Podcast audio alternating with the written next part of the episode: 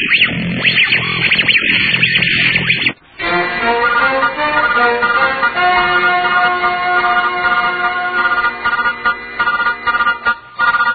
evening. A Puritan's Mind brings you the Wild Boar News podcast from sunny South Florida. Welcome. I'm Dr. Matthew McMahon. This just in. The Good News in South Florida is a magazine that is published by Calvary Chapel of South Florida.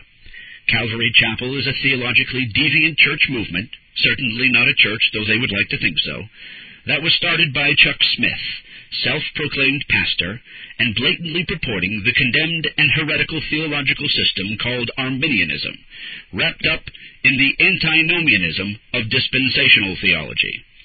With such theological systems behind his belt, he has duped and exposed millions of people who are connected with the Calvary movement, and over the last five years, the paper The Good News has become a ministry, or so they say, of Calvary Chapel, Fort Lauderdale, of movement in and of itself that has followed the same heretical theology of Smith in much of the mega trends that occur under the watchful eye of their false teacher, Bob Coy.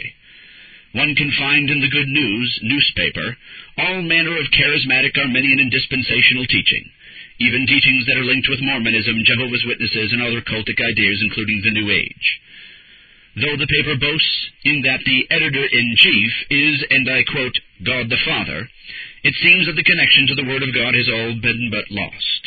They even make mention that their ecumenical newspaper quotes only the New Living Translation of the Bible, which is no translation at all, but really a corruption of the Word of God, and a watering down of the essential message of the Scriptures to suit modernism. The Good News boasts that it is, quote, not responsible for the practices of any advertiser. This makes collecting funds to keep the paper going to its distribution of 75,000 plus easy, since, though any ad may be rejected. The good news is not responsible for businesses that may say one thing but devise something else in their day-to-day business. But we do not need poor advertisement to see the heretical theology that the good news purports and distributes. Indeed, all we need to do is read through the front page in their attempts at journalism. We do not even need to read or come into contact with the advertisers to find the propagation of heretical theology. All we need to do is read their headlines and their stories. Headline May 2006, edition of the Good News. Promise Keepers comes to South Florida. Revival for Men Who Hate Church by Linda Hahn. Hahn says that Promise Keepers is America's largest parachurch men's ministry, and she is right. She says, quote, the organization hopes to meet the needs of men across America, hosting events in 19 cities and reaching 170,000 men for Jesus, while equipping leaders to serve the church body. Its theme this year is, quote, Unleashing the Raw Power of Your Heart. Even at this turn, does the Christian man see anything wrong with this picture? Where do we turn for good theological news? Well, the good news wants you to turn to their paper that boasts in heretical teaching. What are the front page headlines? Promise Keepers is coming to town to find all the men in South Florida who hate God and don't go to church. Yes, South Florida needs a remedy, but founder Bill McCartney, who is former head football coach of the University of Colorado Boulder, is not the answer, but part of the problem. Christianity does not need a football coach propagating conferences that hold as much theological significance for a Mormon as they do anyone else.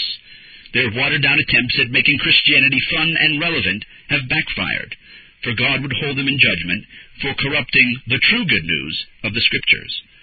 Rather, South Florida needs true biblical pastors and theologians who know their Bibles well enough to protect their church from the nonsense of the Promise Keeper movement that is simply an ecumenical trend to reach men in the nation with an anti-biblical message that draws them in, rather than a biblical message that will press them to sit under godly preaching.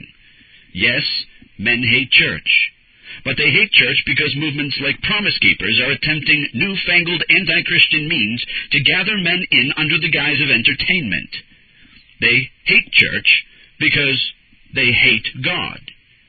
Mr. McCartney, however, has thrilled thousands as coach of the University of Colorado football team, and there he has unleashed the raw power of football athletes. But the gospel is not football. It's not entertainment. It's not a sport. Promise Keepers boasts that they're going to, quote, unleash the raw power of your heart in this year's conference. Well, according to Scripture, men's hearts are wicked. Read Genesis 6 5. If that power is continued to be unleashed, then Promise Keepers is simply aiding and abetting rebellion against God.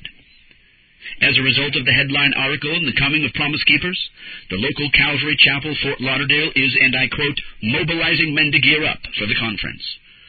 Should this place us at ease? No. Rather, it should scare us. Following much of the megachurch's movement and assimilation of people, whether they are educated in the things of God or not, or even converted, Curtis Copeland, who is the leader at Calvary Chapel, Fort Lauderdale, in one of their men's small groups, says, Yes, there is a global discontentment among men about the overall structure of church. But God is stirring up the hearts of men to serve Him with fierce passion. He is calling them to use their sometimes overlooked talents to focus on pursuing the core purpose of any good man. What is that? Curtis tells us, quote, Deliver the gospel until the whole world hears. This kind of blatant militancy against the regulative principle of worship and the commands and statutes of God in the Bible are what makes Calvary Chapel grow, and what makes their newspaper accommodating to the reader. Certainly, delivering the gospel is a noble effort, but Curtis is deceived, for men who hate church are not those who should go out to bring the gospel. Rather, qualified, trained, and educated pastors that are sent by Christ are the ones commissioned to bring the gospel of peace to the ends of the earth, not men who hate God. When my home church witnesses for the gospel, we tell people that they are depraved, fallen in Adam, and hellbound, where at any moment God could call them to his throne for judgment unless they repent. As Jonathan Edwards preached, they are hanging by a thread over the pit of hell, and their thread is ready to snap at any moment. God is holy. They are not. They hate church because they hate God, not because they are misunderstood or have overlooked talents that need to be used to make them feel like part of something. God is on his holy throne, and Christ will unleash the wrath of the Lamb upon the hearts, minds, and souls of those who hate him and the gospel, and will stand in judgment unless God, by his sovereign power, regenerates their heart and plants a new life principle in them. God has promised to save his elect, for he is the great promise keeper himself. How does promise keepers keep men coming to their rallies for a hefty cost?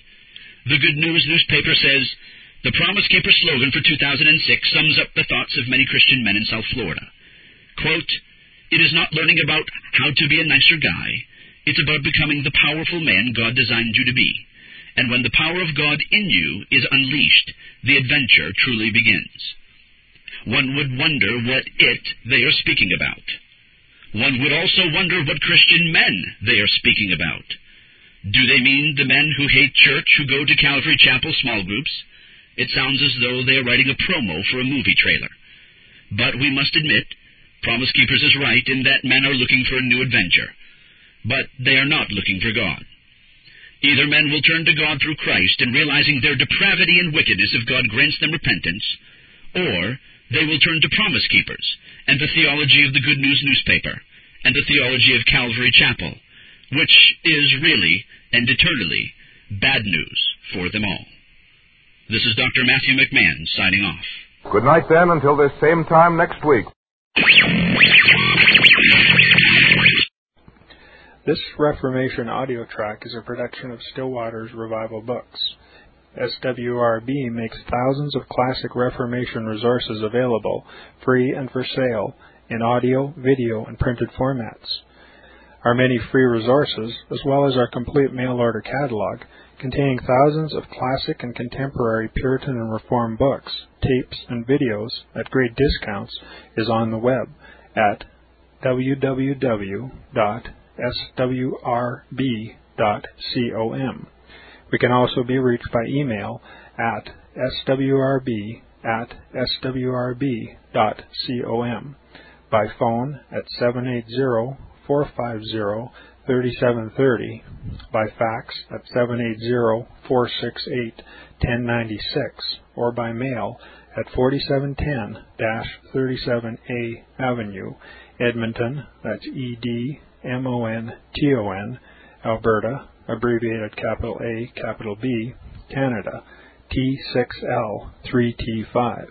You may also request a free printed catalog.